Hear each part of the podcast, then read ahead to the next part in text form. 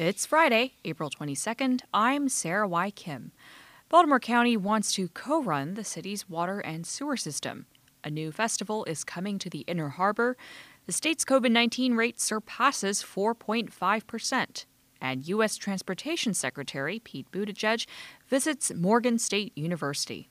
It's a daily dose from WYPR, our latest reporting on Maryland's COVID 19 response, and the local news of the day, made possible by GBMC Healthcare.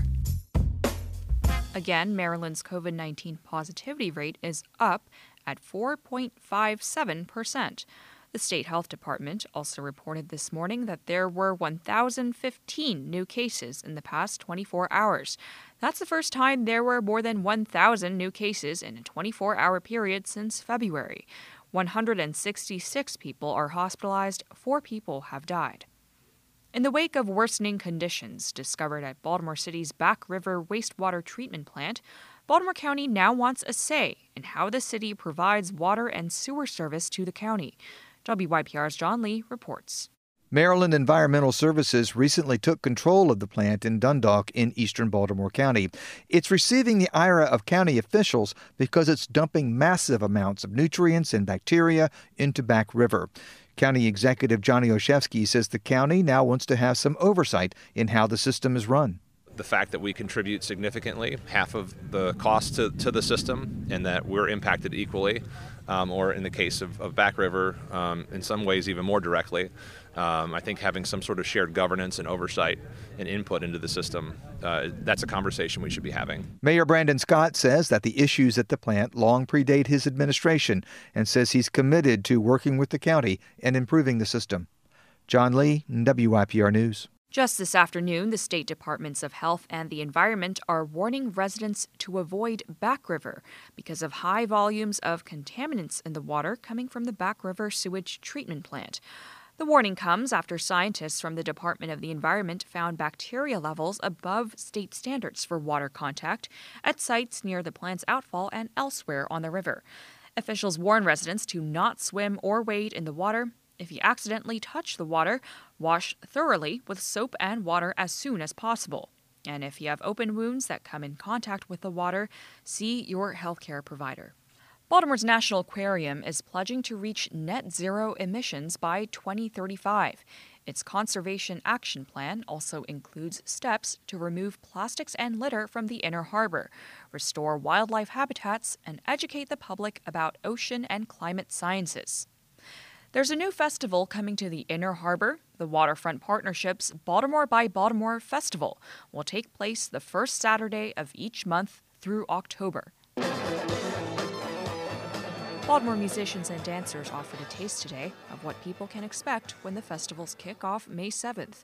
Waterfront Partnerships Events Director Liana Wetmore said the festival will focus on local talent makers, musicians, food trucks, street performers, artists. The announcement comes just after Baltimore businessman David Bramble struck a deal to acquire Harborplace.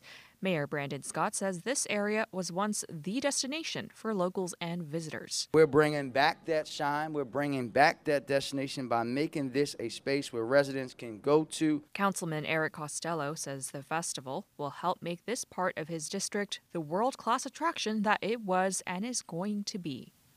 After lengthy studies, the Federal Highway Administration has agreed with Maryland's Transportation Authority that the US 50 corridor is the best spot for a new Chesapeake Bay crossing. The FHA found that the existing corridor allows for a much shorter crossing than two others studied, and that it had the potential for less of an environmental impact. Whether that crossing involves improvements to the existing bridges, a new bridge, or a bridge tunnel is to be determined by future studies. Anne Arundel County Executive Stuart Pittman said in a statement he would have preferred a crossing that drew traffic away from that corridor.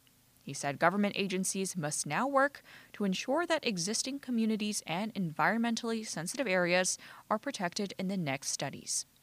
Governor Larry Hogan signed an additional 103 bills into law on Thursday.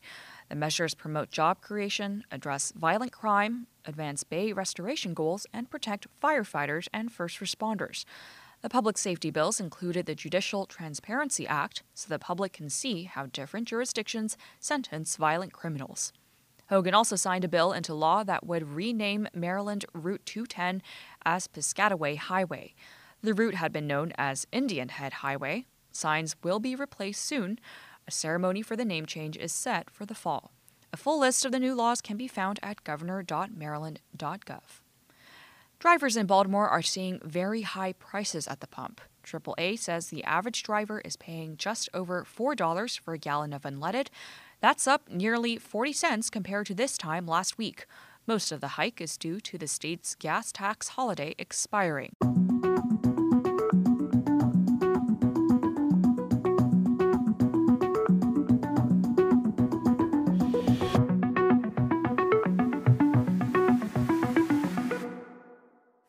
U.S. Transportation Secretary Pete Buttigieg was in Northeast Baltimore this week, where he toured one of Morgan State University's trailblazing research facilities.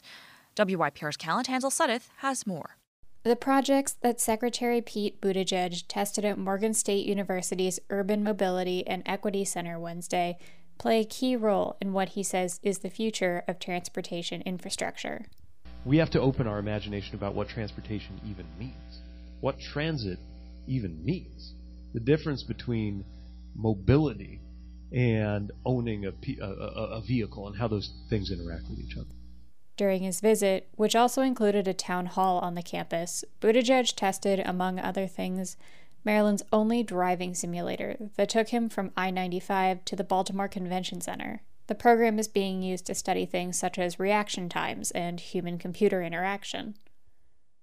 All of the technology Buttigieg saw is being developed in the Urban Mobility and Equity Center within the school's National Transportation Center. Morgan State is one of 35 universities in the country to house one of these centers, a partnership with the U.S. Department of Transportation. It is one of only two historically black universities to serve as leads, playing home base to consortiums with other area schools. Buttigieg said President Joe Biden's administration is looking to strengthen partnerships with HBCUs. He said Biden has issued an executive order to ensure that all departments are doing a better job connecting with members of the community. We're proud of things like the partnership with Morgan State, and we need to have a, a whole lot more where this came from. What does it actually look like? Well, first of all, it's funding for research, right? It's making sure that federal dollars continue to be available for the kind of work that's happening here. And that needs to grow, and it is growing as part of this infrastructure law. Buttigieg also said with the passage of the $1 trillion Infrastructure Investment and Jobs Act, transportation innovation is at a turning point. The obstacles are many, but we've just torn down one of them, which is not having any funding, right? The thing is, though, we're living through a period of extraordinary change in technology, some of the technologies that are being developed and managed right here.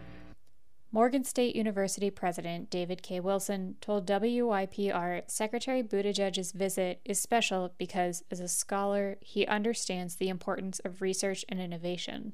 He understands uh, the equity piece uh, and the centrality of Morgan State University in advancing that within the U.S. Department of Transportation.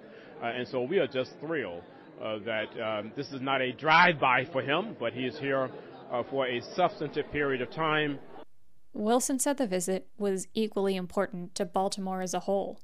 This is like the third or fourth time in the last few months that uh, Secretary Buttigieg has been to Baltimore. I think it, he understands all too well uh, that uh, Baltimore uh, is a perfect uh, laboratory uh, for investing in transportation, in climate, um, and um, of course in equity.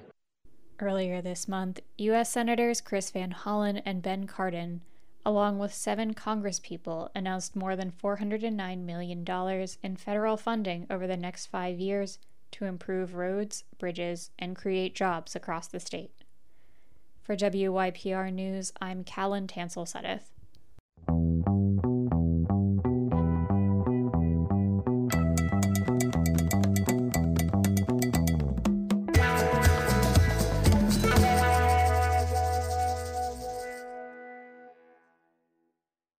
Cover the news of the day here on the Daily Dose, but it's also a platform for listeners like you.